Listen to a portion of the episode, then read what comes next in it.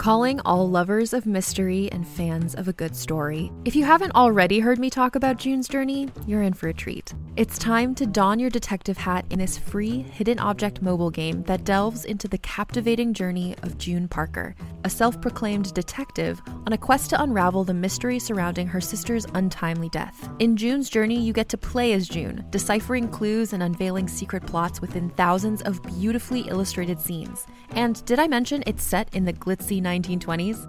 New chapters are added weekly, so you will never run out of new thrills to uncover, and you can also personalize and decorate your very own Orchid Island where the story takes place. How sharp are your detective skills? Find out when you download June's Journey on your Android or iOS device, or play online via Facebook games. Your detective journey awaits.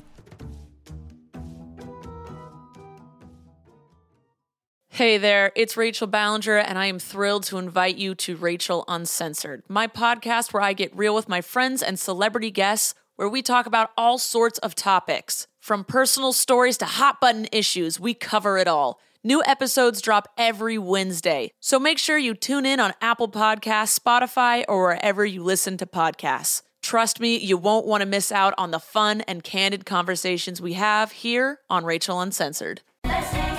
Let's talk about what Lesbian's about. Let's hang out. And let's listen to two lesbians shout. Let's hang out. Let's hang out. Hey everyone, and welcome back to Lez Hang Out, the podcast that wants your sexual healing. From the East Coast, I'm Ellie Brigida. And from the West Coast, I'm Leigh Holmes Foster. That's, that's beautiful, Ellie. Thank you. Thank you. I tried. I actually, before we start, have a quick story about that song, just because I can't sing it without do- remembering this. I had a boyfriend once. Oh, um, why? Yeah, a very so long time ago. He, this was in high school. He got me a Build-A-Bear. It was a turtle with a vest, like a tuxedo vest for Valentine's Day. Pretty gay. Oh yeah, super gay. And um, Sexual Healing was ironically our song. yeah. Yeah, we we de- we did not have sex or anything close to sex. We just thought it was funny. So he recorded himself singing Sexual Healing in the turtle. So like whenever you squeeze the turtle's hand, it would have my ex-boyfriend Brian Sikowicz. Uh, hey Brian, singing Sexual Healing. Oh my God, that's amazing. Yeah, so that's a little tidbit before we start the this episode. I'm even happier I wrote that intro now. Yeah, it needed to happen. But yeah, to those of you who have been with us through this whole journey, thank you as always for listening. And if you're a new listener, welcome. We're excited to have you here. And here's what's happening this week. This week in the Lesdom. This week in the Lesdom is a place where we can touch base each episode about things going on with the podcast or otherwise. Starting with a very, very auspicious day today, as long as you're listening to this on the day it came out, because fourteen years ago today, Debs entered the world. Debs is finally Debs in high school. Is a freshman in high school now, uh, and as you know, it has a very special place in our heart, so if you have not listened, we, our very first Lez Central episode was devoted to our favorite Debs, so you could go back, check out episode one oh four way back in our little baby, baby podcasting days, or you could listen to us recently on the Bechdel cast. We were just on an episode talking about Debs, but we just wanted to highlight this important day in history that we should all know about. And the fact that we literally have talked about Debs for probably four hours in a recorded medium.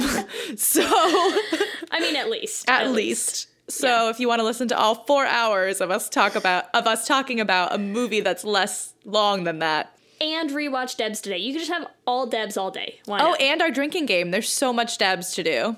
There you go. Amazing. And of course, we have our ClexaCon show coming up. April eleventh is the start of ClexaCon. If you haven't gotten your tickets yet, I think there is still time.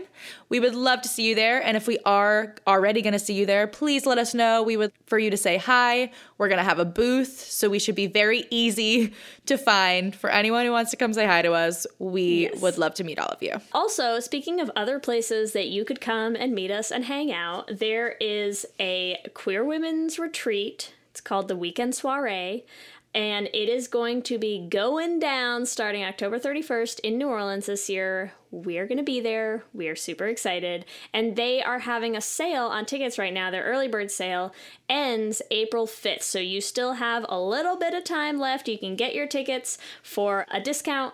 Don't miss out. We are super pumped, and we cannot wait to see everyone there.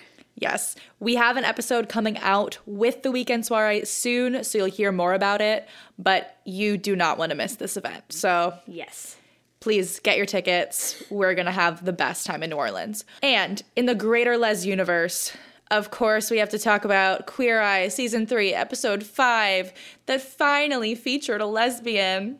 Thank God. And not just any lesbian. I'm going to start crying again.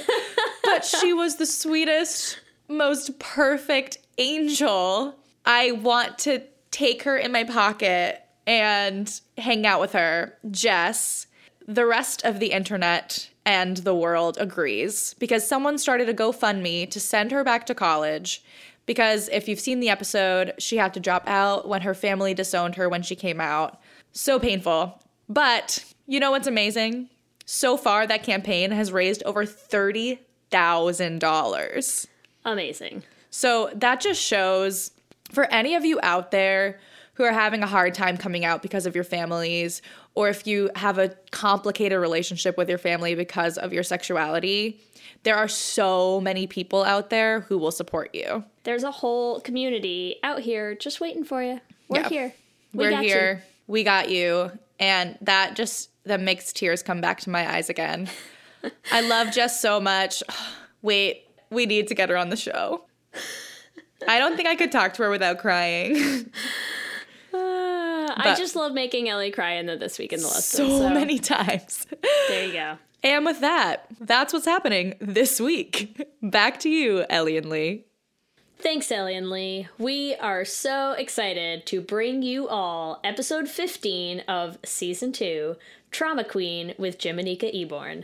Hey, Jimanekia, thank you so much for hanging out with us today. Hey, I'm, you know, I'm super excited coming from my childhood bedroom to speak to you.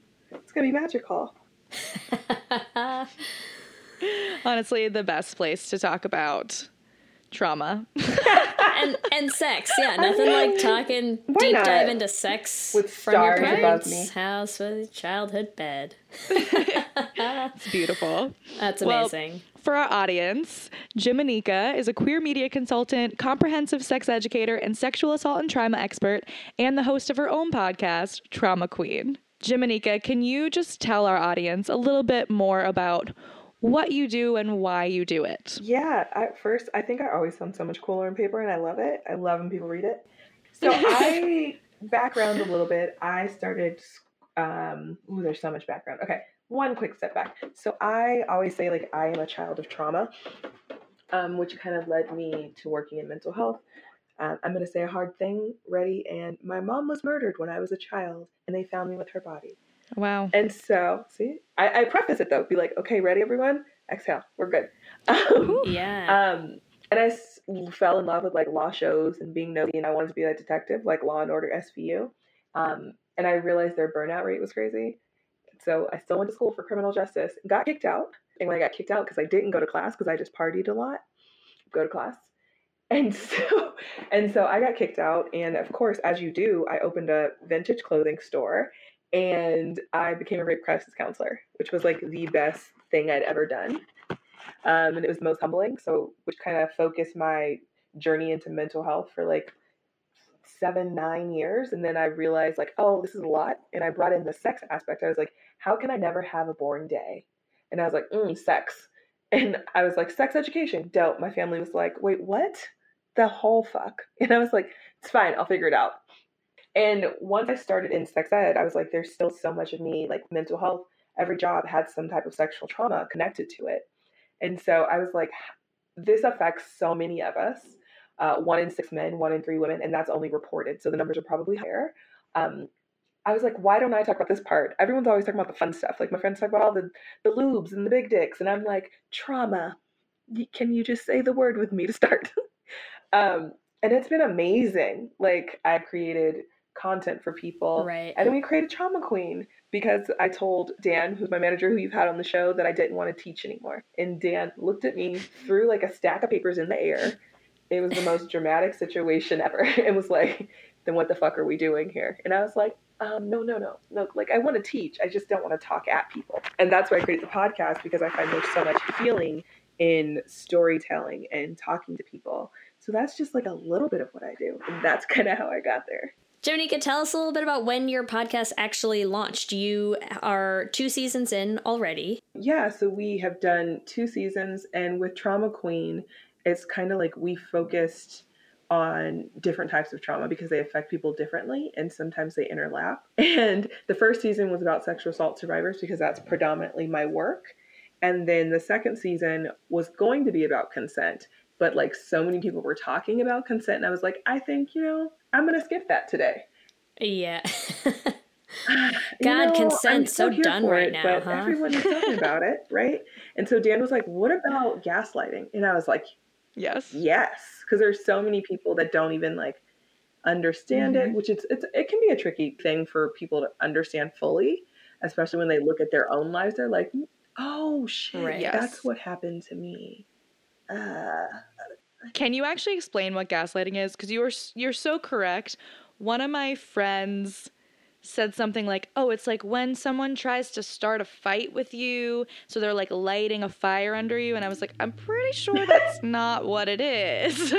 So yeah. People really do not know what gaslighting is. Yeah. So how would you define gaslighting? Um, I, I, I try to say it as simply as I can. I don't know if anyone is, if either of you have seen the actual film Gaslighting, where the film, um, where the term actually originated. And so in the film, you see the husband of this woman. You can see in the beginning, he's like, oh, you forget these things. And she's like, do I? And then he starts to move things out of her way.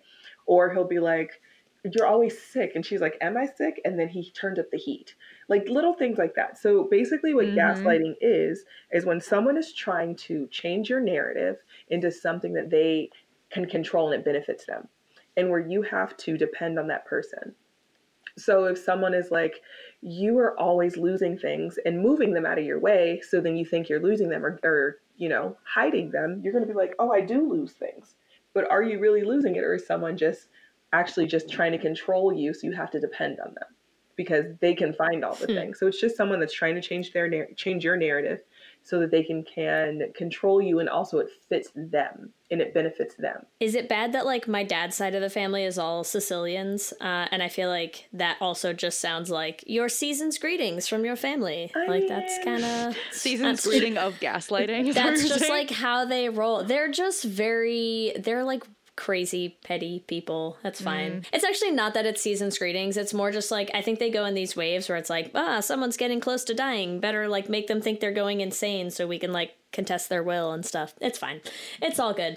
Well, so, I think that does prove the point that gaslighting takes many forms. Yes, yeah, it does. Precisely. Yes. That's yes. Kind of what we well, talked about. What there. Like what are some instances that you have experienced of gaslighting? Um, when don't I experience gaslighting? Um, I've experienced gaslighting within like work and workspaces where I'm like, am I forgetting like to do these things? And let alone someone's just come in and has done it because they're like, they want to be in charge. They want the recognition. Or like right. even in like business partnerships, when you're like trying your hardest to do a thing and then they're like, mm, you know, you always need me to double check this for you. Just send it on over. And I'm like, damn, do I need to have things always double checked because I'm messing up? Little instances like that. But then like if you think of like bigger things in friendships where you're constantly, you know, feeling like you're doing your best and your friends are constantly like, will you keep, you know, the way you talk to me and you say this thing, it makes me feel away. And I would really prefer if you, you know, treated me this way. And you're like, wait, but I'm not. Like, you're trying to control the way I even act or think about things. It's really weird. It's it's kind of tricky the hmm. way it can kind of show up in your life. And I think the best times are when you're in it, because you're like, why am I spinning like this? And then when you're out of it and you're mm-hmm. like, oh God, how did how was I even in that situation? Do you feel like sometimes people gaslight other people and aren't even aware that they're doing it? I think you can be groomed into doing it. And when I say that, I think it's something that can be passed down innocent of, well, you saw that's how your family operated. And you're like, well, clearly that's how they operate, mm-hmm. and that's how they get things done. Maybe if I also did that. Um, do I think you can do it unconsciously? Yeah. But do I think people do it intentionally more so? Hell yes. Yes. Yeah. I don't know. I'm just think I'm just trying to think back on some of the times that I feel like I mm-hmm. have been gaslit, like in terms of, I would say mm-hmm. relationships most often. And maybe it's just because I want to believe better in people, that I want to think they're not manipulating you te- necessarily yeah. on purpose, if that makes sense. But it's like their own, they're, they're thinking of their own self-interest, of course. See, I'm the you opposite. Know? I look at you and I'm like, mm, I don't trust you yet. And you have to earn my trust. I feel like I'm getting there. This is sounds so jaded, but I feel like I started my life so, so trusting, like too trusting.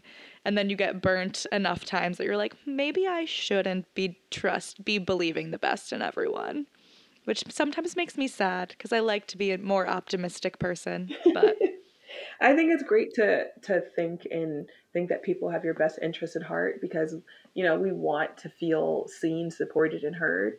But also I'm realistic that a lot of people are fucking selfish and are just out to get their own. Unfortunately. True. Leigh, have you ever been gaslit? I'm sure I have. Yeah. I, I mean, I lived through grad school, so like, let's be real. There's there's an awful lot of, I'm going to just kindly call them miscommunications. Is that fair? What yeah. do you mean by that? It's very easy in those environments to be in situations where someone tells you something and then tells you they didn't tell you that. But you have very little recourse in grad school a lot of the times, you know, where it's sort of just you saying, like, that's what you said.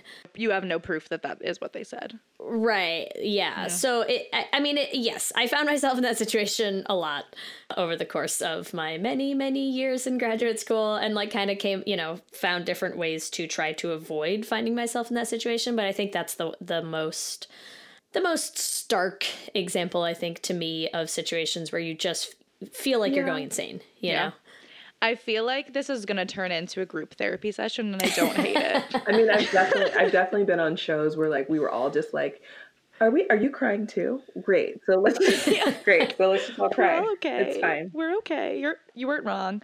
Well, I'm towing this line of debating if I want to be super honest and upfront about my experiences, but, oh, well, I, well, because I do feel like, um, in terms of feminism, we talk a lot about men gaslighting mm-hmm. women, right? But in terms of, like, lesbian relationships with a woman and a woman, you're mm. not, I feel like you're not as conscious of the fact that anyone can gaslight you. Mm. This is just my experience. I was in a relationship where I would constantly feel like that person would be flirting with other people, would be, like, in some ways unfaithful. And I feel like that's a big time when people get gaslit a lot. uh, and that turns into you're jealous, you're possessive, which sometimes people can have those negative traits.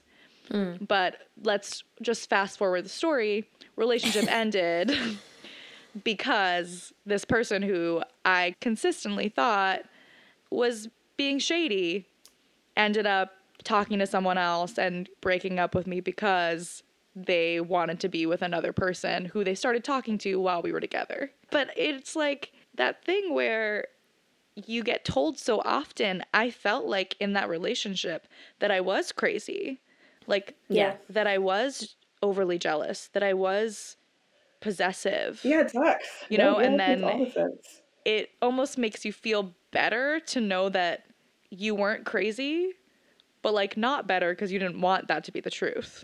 Does that make sense? Mm-hmm. Yeah. And it, it is, I think it, what you're saying is really interesting, Ellie, about like gaslighting right now, I think is so much more part of like our societal discourse. But I, I think you're right. It does tend to come down to like men gaslighting women. Uh, and it's a lot harder to dig into the, the nuance of like women gaslighting each other, right? Which is certainly also possible. And that's that's exactly why we did the season about gaslighting, because there's so many different situations. Like, even on the show, we talk about friendships, we talk about business, we talk about marriages. Like, there's so many different aspects and like different types of relationships. One of my friends was on the show. Um, she's polyamorous and was talking about how her husband was gaslighting her with his girlfriend. And she was like, "Are you trying to leave me?" And they were like, "No, no, no." But the whole time they were planning a separate life behind her back. And they are currently oh, wow. getting divorced because of that. And then there were other things. And it also had like tone policing involved, because she's a black woman and he happens to be a white man. And they'd be like, "You're very loud. Can you stop doing that?" Or they'd be like, "Before you raise your voice, um, if you do raise your voice, I'm going to cut you off." Think of it like someone's throwing a bucket of ice cold water and you and they're like, "Don't make a sound." And you're like, "What? What?" Mm-hmm. So they're just setting you up to fail. Yeah. Yes, that is such a great analogy. Like, I feel that so hard. Yeah. I feel that. Ellie's going to be crying by the end of this episode. I'm putting money on it's it now. It's fine. Honestly, I we should really be paying you for this session. I appreciate you. We'll we'll get your Venmo when we get your social media contacts at the end. It'll be great. Yes. I'm like, quick plug. It's a dollar a minute for your therapy sessions, right? So I was doing office hours um, because I was trying to create like affordable spaces, because it's one hundred twenty-five dollars for an hour with me normally. But I was like, how do yes. I give back to the community? So it's like fifteen minute sessions. But I was doing it for months and like only three people booked. So I might not do it anymore. So if you're listening, uh, book sessions or I won't do it. Like, if you really need someone to talk to and you don't have the funds, like, that's very reasonably priced to have office hours for that much. I tried to do it just because I'm like, I know I need to get back to, I don't need to get back. I want to get back to the community, but also mm-hmm. thinking like therapy is a privilege, right? Like therapy mm-hmm. is a privilege and everyone can't have that, especially people that are in the community. Who knows what you're going through? And yes, if you have insurance, I'm like, look at your insurance first. I have Medi-Cal and they're like, "Oh, here's your almost three hundred dollars sessions for free." So check into your resources, I say. I am partnered with BetterHelp, like a lot of everyone else in the business. Um, but mm-hmm. for me, it's like, if you're a trauma survivor, a lot of times you cannot even leave your home. So if that's the mm-hmm. only way you can find support, dope. And if you can find yeah. more affordable ways, utilize them, because, you know, I'm getting busy and I might not put it on my calendar. But I do think that's like a great service that you're trying to provide. So I yeah, appreciate absolutely. It. Let's talk a little bit about, you're saying like, the community mm-hmm. can't afford certain resources and that kind of stuff. Why do you think it's so important for you specifically to be talking about queer trauma mm-hmm. and like queer sex ed trauma? Yeah, I think it's important because no one else is. No, I mean, like mm-hmm. all my friends who are all happen to be. I'm like, I'm snapping, but you, it's probably not coming through on the podcast. Yeah, it's like people are predominantly talking about cis-het couples, and you're like, that's cool, but what about the people that aren't fitting into that little box that you're trying to force everyone into? Like, the services mm. are only focused on certain types of anatomy. Like, why can't it be offered to everyone, no matter how you identify? And especially for me, being a queer Black woman, it's like, oh, so I'm adding other things. I remember like coming out to my mom, which I had to do twice because she said she forgot the first time. I said, "I'm sorry, what?" So she gaslit you about coming out to her. She's an basically. She's an asshole. That's She's an asshole. But like, her thing was like, there's just more things against you. And so a lot of America, as much as they love to, ooh, this is gonna, this is where I get excited and pissed off. There's so many allies that are like, "No, we got your back. We're going to support you." But when it's time to show up to the polls, when it's time to write people yeah. and actually mm-hmm. sit down and rally, they're nowhere to be seen. And that's why, like, I've been trying to do more work about transitioning from an ally to an accomplice, because an accomplice will show up mm. for you and tell you to have a seat because they got it. And so if I can do that for anyone, like survivors, I am also a survivor, but I'm like, okay, I've done a whole lot of work. I've been doing this for years. Let me be a, an accomplice for another survivor.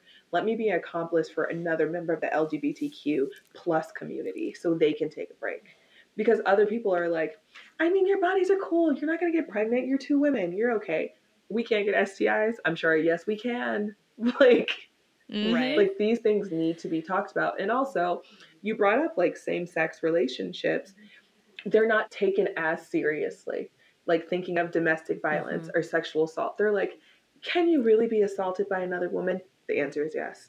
If you are a cisgendered man, mm-hmm. can you be attacked by another cisgendered man? The answer is yes. And it can go across any gender, age, race.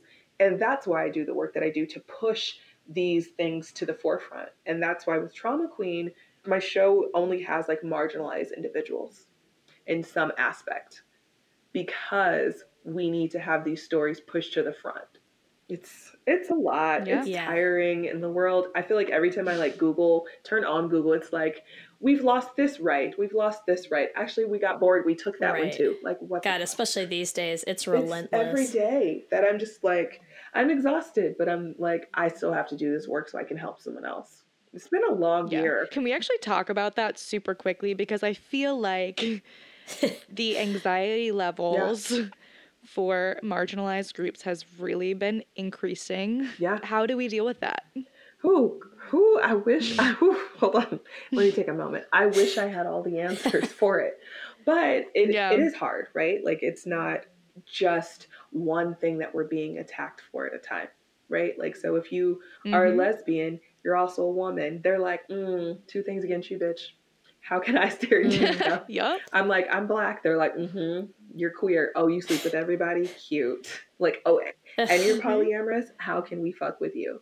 Being put in all these boxes, I think people forget yeah. that we not only have one thing that we're stressed about, but there's other things. Like, I stopped dating for a long time because I do also date men, and I was just too scared of it. Because, mm. like, going on a date and seeing that they had a fucking Tinder killer out who was just going on dates and killing people, I said, oh, well, stay my ass in the house. Like, I was just literally fearful of dating. And I have dated a lot of Caucasian men, white men. And then I'm like, is this a setup? Are you going to try and kill me at the end of this? Yeah. So I'm like, you know what? It's a lot of things that I have to worry about and fear, as do other queers. Just living in your own body is pissing yeah. someone off. Especially now. What's so funny too about it's something about the way that you just phrased that of like, you know, having this sort of, I, I know a little tongue in cheek, like hypothetical conversation, but what stood out to me is like, we have this in our notes in prepping for today's episode about like trauma and the L G B T Q community, because I think, I mean, it is a community that, that tends to have, I think, a certain amount of trauma just kind of, you know, uh, baked in. Ba- yeah, I know. I was trying to come up with like a better, yeah. a better expression, but it is a little baked in. But I feel like what's interesting is, is it does feel like that conversation in a lot of ways, either it gets minimized, or I think it gets minimized in the way that it's treated as though it's like, you, well, you brought this on yourself.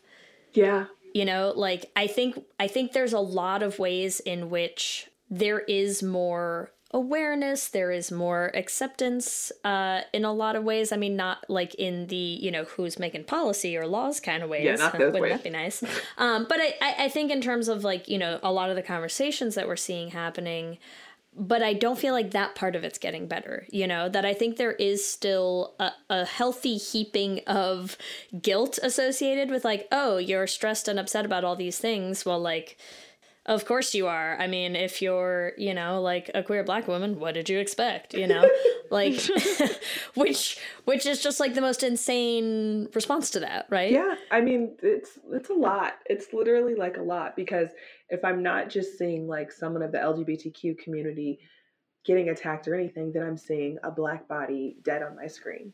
So right. I think, again, people forget that when you're reaching out to your friend, and I saw this today, when you're reaching out to your friends and be like, oh my God, did you see that story? I can't believe that. Realize when you are hitting them up, you don't know how much trauma they have already seen on the screen and how that's sitting within their bodies. Yeah. So like, be like, hey, can we talk about this thing?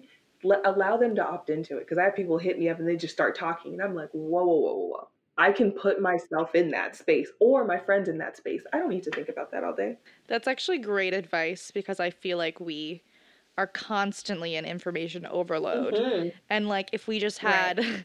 a choice to opt in or opt out, that would be so nice. Right. Yeah. I'm into it. Well, and I think exactly what you were saying before, Jimanekia, about this idea about like allyship versus being an accomplice is like, I feel like that that's where I would see that distinction, you know, is like someone who's an ally who would be like, oh, my God, let me share this story and tell you how upset it made me uh, and make you process it mm-hmm. with me, as opposed to being like, hey, let me not put all of this on you and like make you experience this with me, but just go do like fucking do something about it myself. Yeah. Right. I mean, it's true. It really is true. Instead of just being like constantly like telling your friend like, oh my God, this thing. And then, well, this is how I feel, like maybe you should stop it. If these people, especially if they identify with these um, marginalized communities, be like, so how does this make you feel? Do you want to talk about it? Before you just tell them about how it's making you feel. So therapist them. How does this make you feel? Yeah. So what you're saying is Facebook memes, not the best form of allyship. Gotcha. I mean, okay. You know what? I, I say it also, and I'm like, you know, we do need people to like retweet and repost things, right? Like I think it's also needed. Sure. But if that's all you're doing, you're like, oh my God, like I do all the things. Like I'm here for the people. I'm such a supporter. I'm going to be like, oh my God, you're full of shit. You were here to look good and, and make it seem like you're doing something. But really all you did was push that little button and you don't show up for shit. This is a question for you and like to our audience. How can you turn yourself from a performative ally and like, look at me, look what mm-hmm. I did, to an actual accomplice? Um, first, you need to look at yourself and ask you, why are you doing it? What are what are you showing up for? Are you showing up for some cookies? Or are you showing up because you actually give a damn? That's the first thing. Actually be like, oh, what am I doing? Is this for me? Is it for someone else? Mm-hmm. And then if you're serious about it, do some research, because this is one of my favorite things to tell people. And I'm pretty sure I say this once a week. My Google works like your Google, and it is free. Look it up, bitch. Basically. And then if you and then if you're like, oh, I still don't get it, offer, ask someone. Oh, this pisses me off. Don't be like, hey, can I uh, buy you a coffee and pick your brain? I will I will cuss you out. Like, stop asking people to pick their fucking brains for free. If you want to be like, oh my God, Jimanekia, I'd love to sit down with you and maybe pay you for some of your time to teach me. I'm into that. Instead of like utilizing people's emotional labor, do your own research first. And also there's plenty of yeah. people that you can hire to help you. Like I know some, there's, I don't know them directly, but I know I could find them quickly. But there are Black women that specifically work with other people that aren't Black to help them, and you can pay them directly. They love that. That's their jam. Me, not so much. I don't have no patience. And to find those people, just to clarify, Google, is that yeah, that small uh-huh. little yeah, I know it's search no, engine? It you may have heard out. Of it. Google sounds familiar. I'll look it up online. I feel like I, I this is going to be like the most horrible, awkward, kludged in transition, but I'm going to go with it anyways. So just bear with me. uh, but it, it almost sounds like we're starting to talk about like people consenting to stuff. Ooh, look at that. Or, oh we're always God. Talking about consent. I know, right? And I know I know you said you were going to do a season mm-hmm. uh, about consent and decided not to do a season on consent. Mm-hmm. But let's talk just a little bit about consent, because I think consent is another thing that gets trickier to navigate in, I mean, not trickier to navigate, but I think gets treated like it's trickier to navigate in queer communities, right? Where you have less clear, like heteronormative ideas about like who's gonna make Who the, first the first move, move. And who's right, the exactly. aggress, who's the top and who's the bottom. We're like, uh, it doesn't always work like no, that. It doesn't. Yeah. No. no. Sometimes it's easy, but you know, sometimes we're both like, you gon' you know, okay, well, we'll sit here. Are you gonna? Or, yeah. It's true.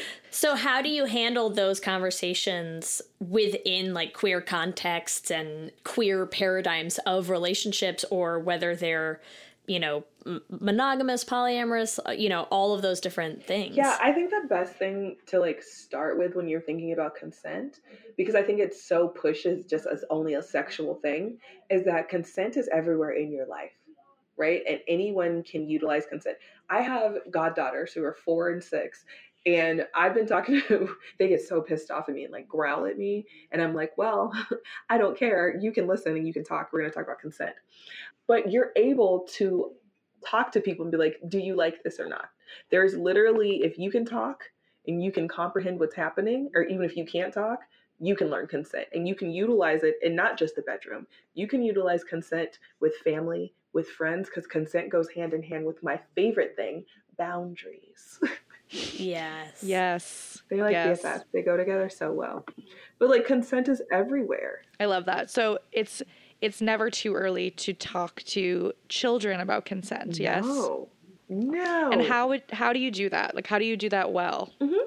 Um, and so I think it's what people also need to remember when you're talking to children, since we we talk about kids a little bit, like a little younger, um, is to treat anyone with respect. So when you when you talk to children, talk to them like humans.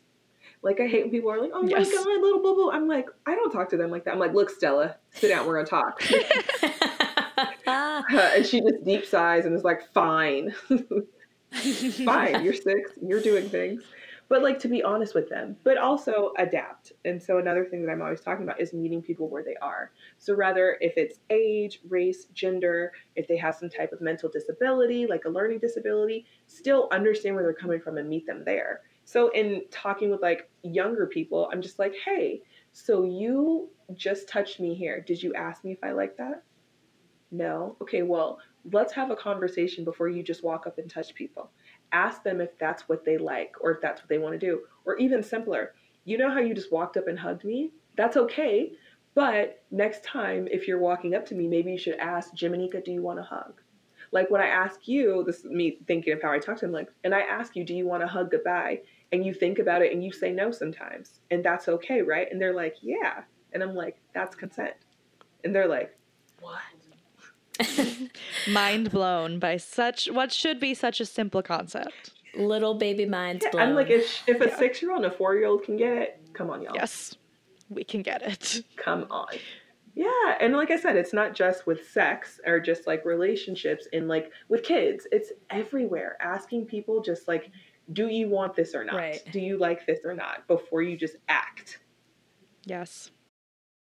Hey there, this is Justin Bartha. I made a funny new podcast, King of the Egg Cream. It has the greatest cast in the history of podcasts with actors like Louis Black. I'm torn by my feelings for two women. Bobby Cannavale. You can eat it, or if someone hits you, you can put it on your cut. Melanie Lynskey. I wonder what these marvelous things are that look just like boiled chicken feet. Jason Ritter. I can break things and pick locks and kill people. Michael Stuhlbarg. The whole point is to inspire people that they should make themselves better. Ari Grainer. No, don't whet its appetite. What are you, an idiot? Me, Justin Bartha. That's not just any egg cream, that's a Lemke's special. And all narrated by the hilarious Richard Kind. This is the story of Harry Dalowitz and how he rose from nothing to become New York's King of the Egg Cream. So if you like funny true stories, come listen to King of the Egg Cream, available wherever you get your podcasts. Love it. I'm it gonna... sounds so simple when you say it like that. It does.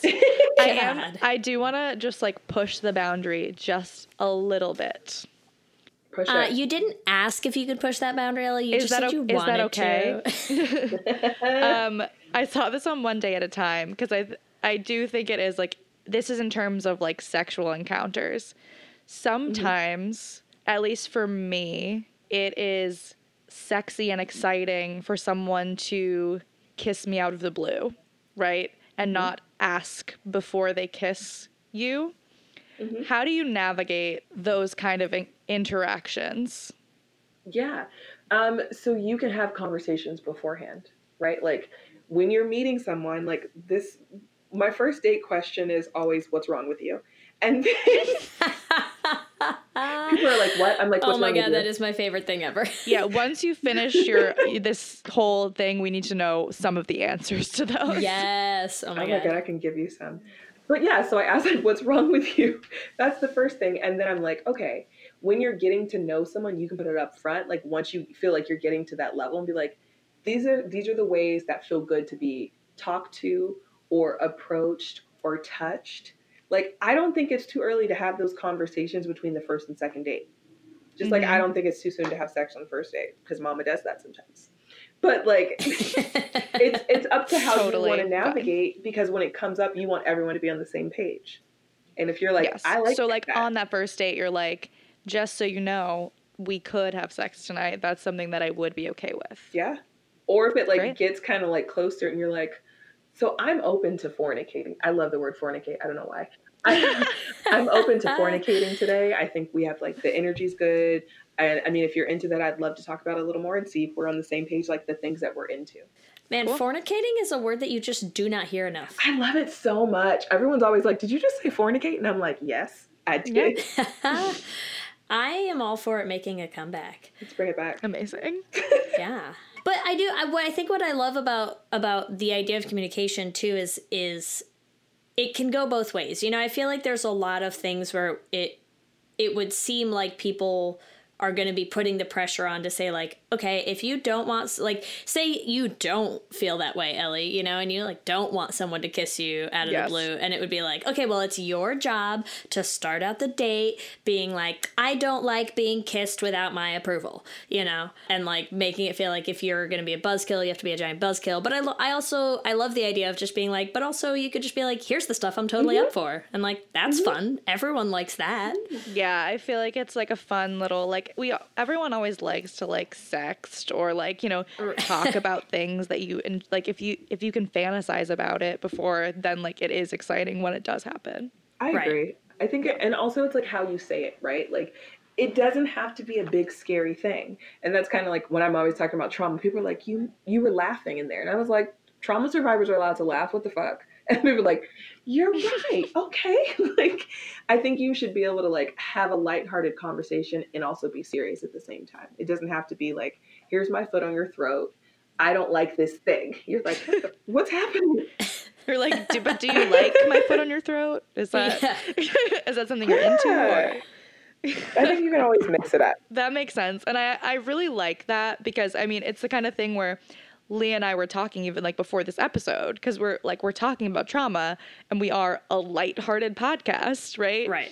And so we're like, how do we have that conversation, like, while still having, yeah. being able to have a sense of humor? I mean, we have laughed. And I, I feel so like we're much. doing a great job so far. Yeah, God, there's nothing nothing funnier than trauma, I think, is right? what we're learning. Yeah, that's yeah. what we're learning.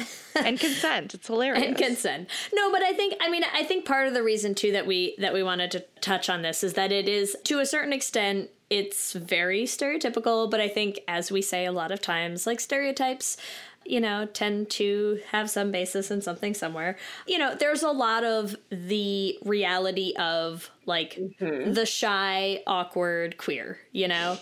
And I think especially when you get into situations with, like, two of those people dating each other, that yeah. navigating that space becomes, like, a little trickier, where you're like, what do you do if neither one of you knows what to do, knows how to make the first move, wants to make the first move, maybe is comfortable with the first move, like, you know? And so I think we have had, you know, people reach out on Twitter or on our Instagram or our emails or whatever saying they're, like, the anxious gays.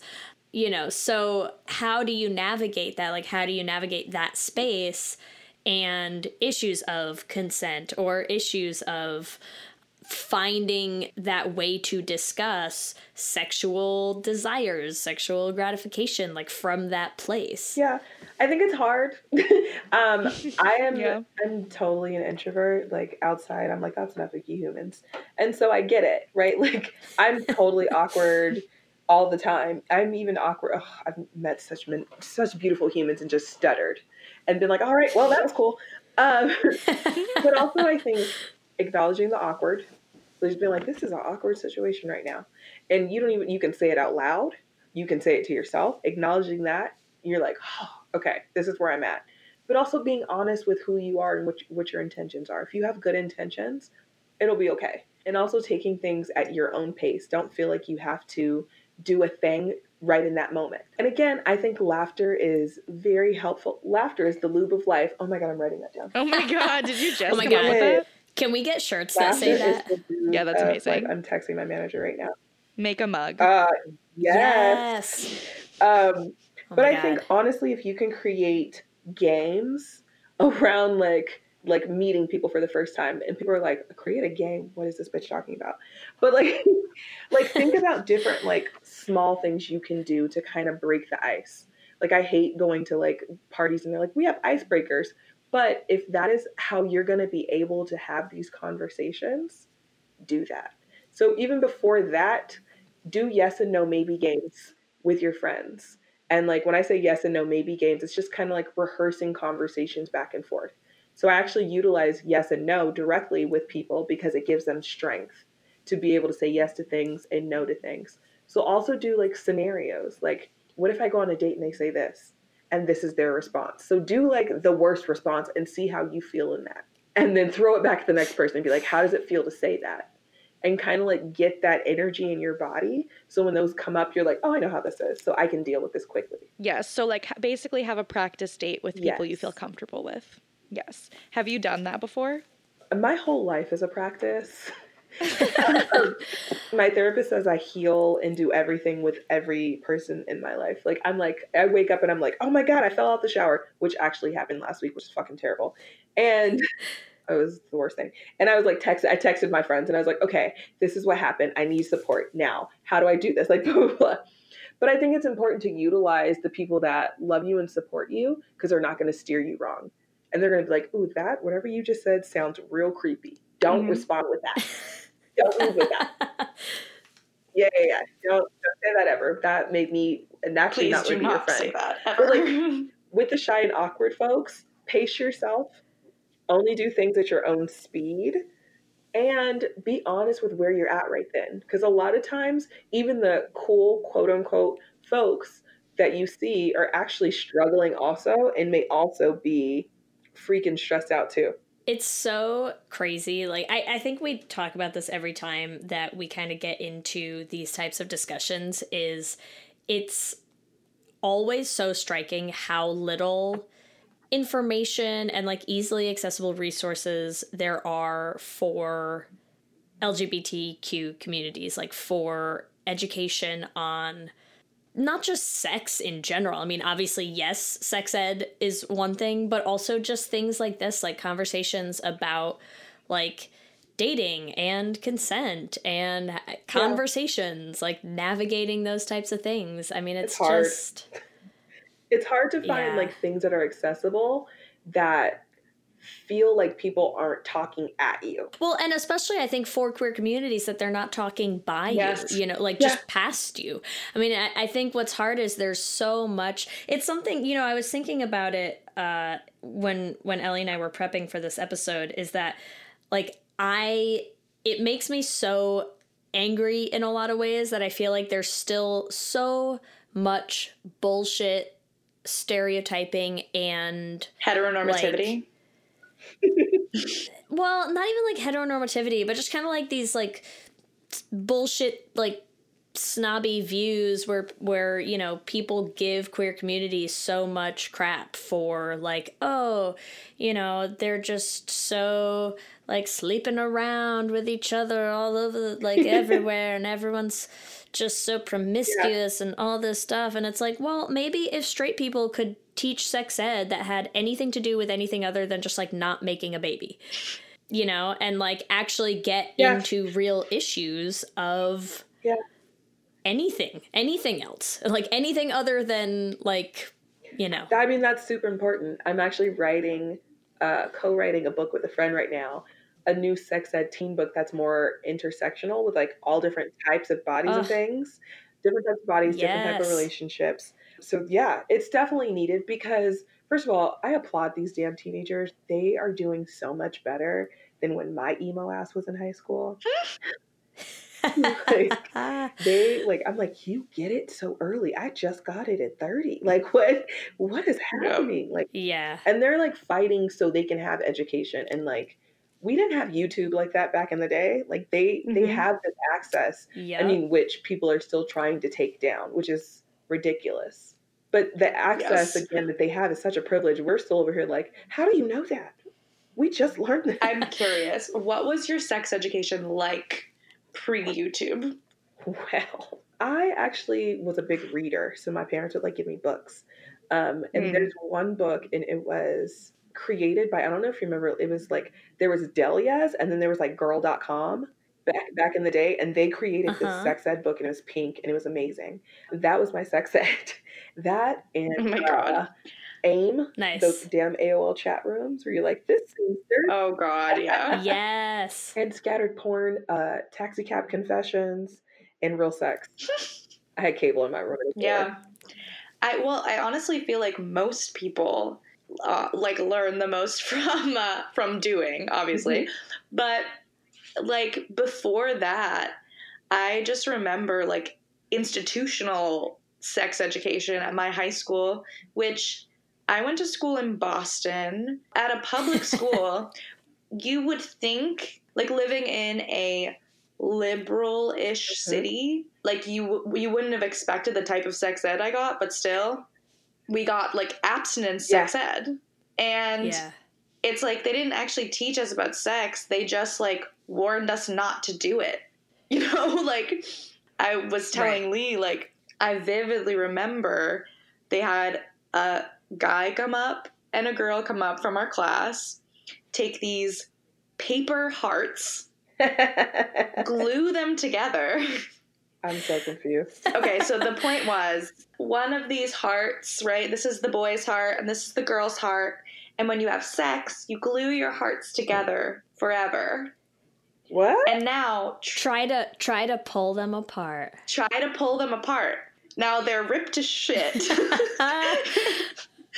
And they, like, I, it scared the shit out of me. They were like, that's what, yeah, that's what your heart will look like after you have sex with someone. So, you know, have sex with only one person and your hearts will stay glued together, perfect to, forever. It's straight up oh. Jane the Virgin bullshit. I love it so much. I mean, I hate it, but yeah. I love it so much. Yeah. But it, yeah, it's amazing. Well, and it's, and that was, it's yeah, funny too, that was the extent of my sex because ed. It's something else that I've said, like, having spent the past year and a half being either pregnant or like postpartum, is the thing that really struck me is I'm like, wow, women get no education in actual pregnancy, like what pregnancy is like, what mm. happens to you, like what, you know, just all of these things. I'm like, we know nothing. No. Uh, because everything is just based around like avoiding getting pregnant, and you don't actually, we don't, like, we're so poorly educated about everything else that's going to happen once you do get pregnant. It's insane. What are some of the things that you would like to see taught in sex education that are more queer inclusive? What I want to see is like different bodies, right? So even when you have those classes, which I don't even remember having in high school, what the fuck? But I feel like they should show different bodies for one. Because it's normally like one thin body. Different bodies have maybe different things happening. So like have representation right. just in general, not just have like a blonde white girl in all these things. Yeah. One thin blonde yeah, woman. Yeah, you're like, is she for everyone? Got pregnant. Is this only she gets pregnant? Yeah. I have questions. But also just giving like that example of like two people with the same gender identity or someone that's transgender, transsexual, like showing them, just showing that as a possibility to the kids. You don't know whose life you can save by just showing representation in that. And then like when, once you do that, let's actually have conversations. Like I also do sex ed through fourth grade through twelfth grade through a, a nonprofit in Los Angeles. And we talk about everything. I also feel like what people don't talk about is the emotions that people go through. Right? Like being a teenager is hard, and then you got hormones, and then you got a date. Like what the fuck? Like no one preps you about that, and you don't talk about it. So I want more conversations in sex ed. So when we talk about like sex ed, when I do, or just when I go and talk at colleges, I'm like, what are your values? Like, are these people aligning with you? Like who you're going to like have sex with, or do you not care? Like, but mm-hmm. giving them the option to like figure that out and navigate it, I think is so important that no one talks about. Even adults yes. that I talk to, they're like, I didn't know I could do that. And I'm like, I know, I know, it's okay. I think we have had such like puritanical values that are still so ingrained in our society that just talking about sex makes us feel uncomfortable. Like I said, I'm an adult and still feel a little bit uncomfortable talking about sex. Like, so when I was a teenager, like, I did not want to, no, I'm not talking about it. But if someone who was a role model showed me that it was okay right. to talk about, it might have changed my perspective. Yeah, I think that's why I keep saying, like, representation matters. Like, even getting, mm-hmm. like, teenage ambassadors, I've seen this happening more so, like, there's teens that are like, we need this type of stuff in our school, and if we can help each other. I think yeah. that's also amazing. I mean, they have, like... I don't know, but every school that I've ever gone to had a Christian club. Why can't we have like a sex positive club? It doesn't mean we're having sex, but we can be having conversations right. for things that come up for us. Mm-hmm. Yeah, no, that makes a lot of um, sense. Also, they need something because A I M isn't even a thing anymore. So where are they going to learn? Google? No. God, it's so true, though. I mean, I feel like I want to I want to go on our Twitter right now and be like, retweet if you learned more about sex from two a.m. conversations with strangers on A I M chat rooms uh, than anywhere else in your life. That is like the most accurate thing. That could just go into a really deep dark hole. I know, right? But it could be yeah. fun also. What can we expect? Is there going to be season three of Trauma Queen uh, coming soon? Season three comes out on Tuesday. Oh, wow. Yeah. Perfect. I'm super excited. It comes out on Tuesday. And we also have merch coming out on Tuesday, which I'm also excited about. Season three, and it was really important to me to have this released during February, which is Black History Month, because it's the trauma of Black femmes. And so it's the different types of what people identify. And some people are like, yeah, the world sees me as a Black femme, but I'm non-binary. So having those conversations. Or someone that if by face value, because of society, they look like a cis, a cis male, but they're like, my pronouns are she and her, and I'm extremely femme. So like talking about different bodies and things like that, I'm so excited about. It's one of my favorite seasons so far. That sounds awesome. So can you clarify yeah. the exact date? Because it probably will be before this episode comes out. It is going to be February twenty-sixth. And like the cool thing about what I do is because we live in a binge culture, I drop all six episodes one day. Some people are like, I want to hear it all. Nice. Or, and then I promote each episode each week. So a different episode every week. So people are like, oh, what? There's more? Excellent. There's more? I thought it was just that. So what that means is by the time you're all listening to this, if you have not heard season three, amazing. It's all there. There's no waiting. Nope. It's out for you. It's out for you. Go check it out. Ama- that's that's so cool. I can't wait. I mean, I'm saying I can't wait because we're recording this now, but future me will have enjoyed listening to this season three so much. I support that. I support that for future you and current you. Amazing. I think it's timely. Oh, it is so time. So I hope you're ready, Jimanekia. It is time for our final uh, segment that we do on the show, oh my God. Which is called Q and Gay. Oh, cute. Q and Gay. I'm ready. Q, Q, Q, Q and, and, and, and Gay. Q and Gay, they are very simple, either yes or no or multiple choice. It's just a couple questions. Um, and most of these I think we will probably have covered during our conversation, but we are going to ask them to you anyways to just give you your official answers. Uh, and then we will post them on our Twitter the week of the episode so that everyone else can chime in with their answers as well. Cute. Oh, I love this segment. Cool. Are you ready? Here we go. I'm gonna, I'm gonna let Ellie take it away. Great. All right. Question number one is, are you a trauma queen? Yes, yes. or no? Yes. Yes. We would like, expect jump in immediately. Yes. Nothing less. I know. Okay. Question two. Which of the following is your enthusiastic mood out of these choices? Uh, A, heck yes. B, hell yes. C, fuck yes. Or D, yes please. Mm, I'm a fuck yes human. Nice.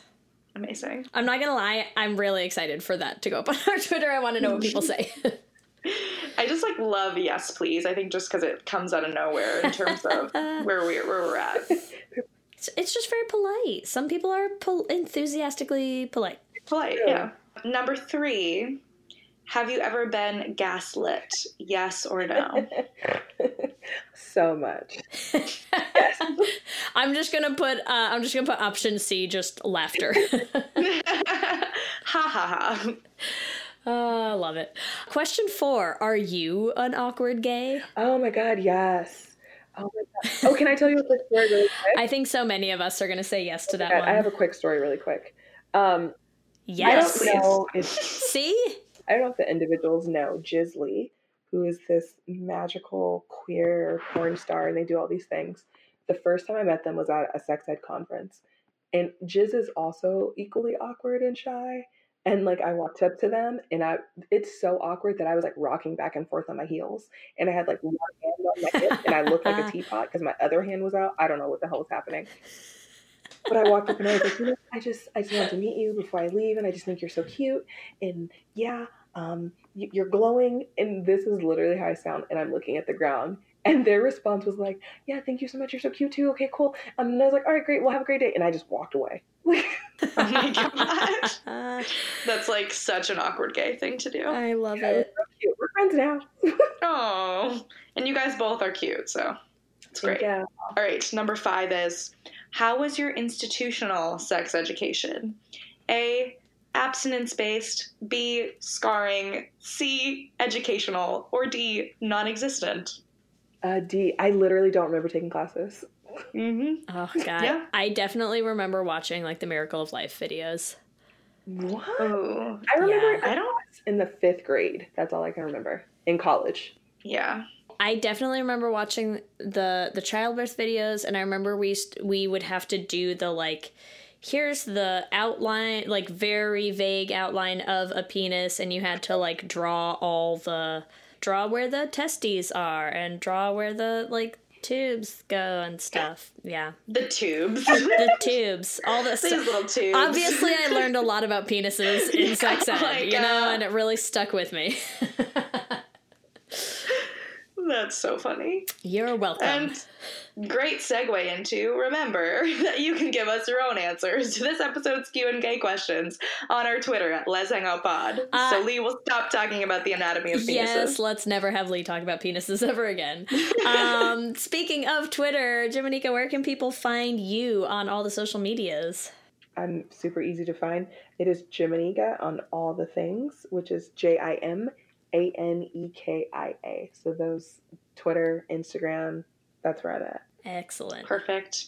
And anything upcoming that you want us to promote? Obviously, season three of Trauma Queen is coming yeah. up. Anything else that you're doing that's exciting? Oh my God. So it's not publicized yet, but I'll, I'll give you a little little scoop. So Woo-hoo. April is Sexual Assault Awareness Month, and I am partnering with Kink Kit, and we are creating a magical box for partners that one of the partners is a survivor, both of them survivors, and it has all types of activities in it. And that's all I'll say, because I want people to be like, what the fuck is she talking about? And I'm really excited to put it out. It's a beautiful, magical experience that I hope people get so they can love each other just a little bit more and understand each other a little bit more. It's full of information, games, sexy stuff. Just, just yum. Amazing. That sounds awesome. Yeah. Also, Jimanekia is going to be doing an Instagram takeover on our Instagram this week. Stay tuned on our social media accounts to get more information about when that's going to be. She will be answering all of your pressing questions. I'm sure there are millions. We cannot wait. I'm excited. Wait. Oh, yeah. This is going to be a great, great Q and A. Thank you so much for hanging out with us, Jimanekia. This has been fun. This has actually been really fun. I'm like, fun is the wrong word, but it is actually the right word. It is it's the right word. word. This has been great. Out. Thank you so much. Let me hear you say, hip, hip, hip, hip, hip, well, yeah. We absolutely love hearing from all of you, and we love building this community. It's one of our favorite things about doing the podcast. So we just want to take the opportunity every week and shout out one of our favorite things recently. Yes, and this week, something exciting happened to me on Facebook. I love the internet. So I used to live in D C, and I'm still a part of the D C Queer Exchange, which is a Facebook group for people in D C to get together and just talk about gay things, you know, the usual. And Taryn Kitchen posted that they were looking for things for their L G B T high school teens to learn about. Gay culture, basically. So I posted, here's our podcast, like, would love for them to listen. A few other people commented back and were like, we love Lez Hang Out. Like, yes. And I was like, oh my God, this is amazing. Taryn messaged me and was like, if you still live in D C, her high schoolers are doing a podcast class where they're going to start their own podcast called The Rainbow Talk Show. Which I love. Which I love. I am just so excited that there is a high school out there that has a teacher like Taryn who's putting her L G B T Q teens in a space where they can be themselves and also learn new skills. So I just wanted to give a shout out to Taryn and the Rainbow Talk Show. hope that we get to talk to the kids who are doing this show. And I just think it's awesome. And or maybe get some fun new podcasts out of that. Right? Come on. Yeah. I'll listen to them. I love it. We also, as always, want to thank our top-tier Lesbian Jesus patrons. I know we say this a lot, but honestly, we could not keep doing this podcast without the support of everyone on our Patreon page, and especially these people, Amy and Ellen, Kayla Kelly, Lizette Stye, Tanya Ferguson, Jess Klaus, Danny Griswold, Michelle Ray Thomas, Mark Foster, and Sarah and Julia. Thank you so much, all of you. It is crazy how many names we just said. I just really yeah. want to say, we always say thank you, but that is insane. You are all amazing. Clearly, I'm emotional this episode, so I'm getting a little teary-eyed, but thank you, thank you, thank you. Remember, you can also find us on all the social medias, Instagram, Facebook, and Twitter at Lez Hang Out Pod. You can email us at lezhangoutpod at gmail dot com or check out our website at lezhangoutpod dot com. Make sure that you subscribe on whatever podcasting app you use to listen to podcasts so that you get new episodes as soon as they release. And make sure you also subscribe to our YouTube channel at youtube dot com slash lezhangoutpod. If you want to support the podcast, there are a couple different things that you can do. You can go on iTunes, you can rate and review us. A, we love reading them. B, it helps new people find the podcast and check us out. Or you can support us on Patreon at bit dot l y slash lezpatreon. You get a lot of cool perks there, like blooper reels and some behind-the-scenes videos of some of our interviews. If you want to buy some of our merch, you can check out our TeePublic store. We have tees, we have totes, we have tank tops, we have all sorts of good stuff. You can find it at bit dot l y slash lezshop. You can also donate to our Trevor Project campaign at bit dot l y slash leztrevor. If you want to follow us individually, the best place to find me is on Twitter and on Instagram. I am at L S H Foster. And you can find me at Ellie Brigida on Instagram and Twitter. And with that, I'm Ellie. And I'm Leigh. And, and Lez hang, hang out again soon. Lez hang out. out.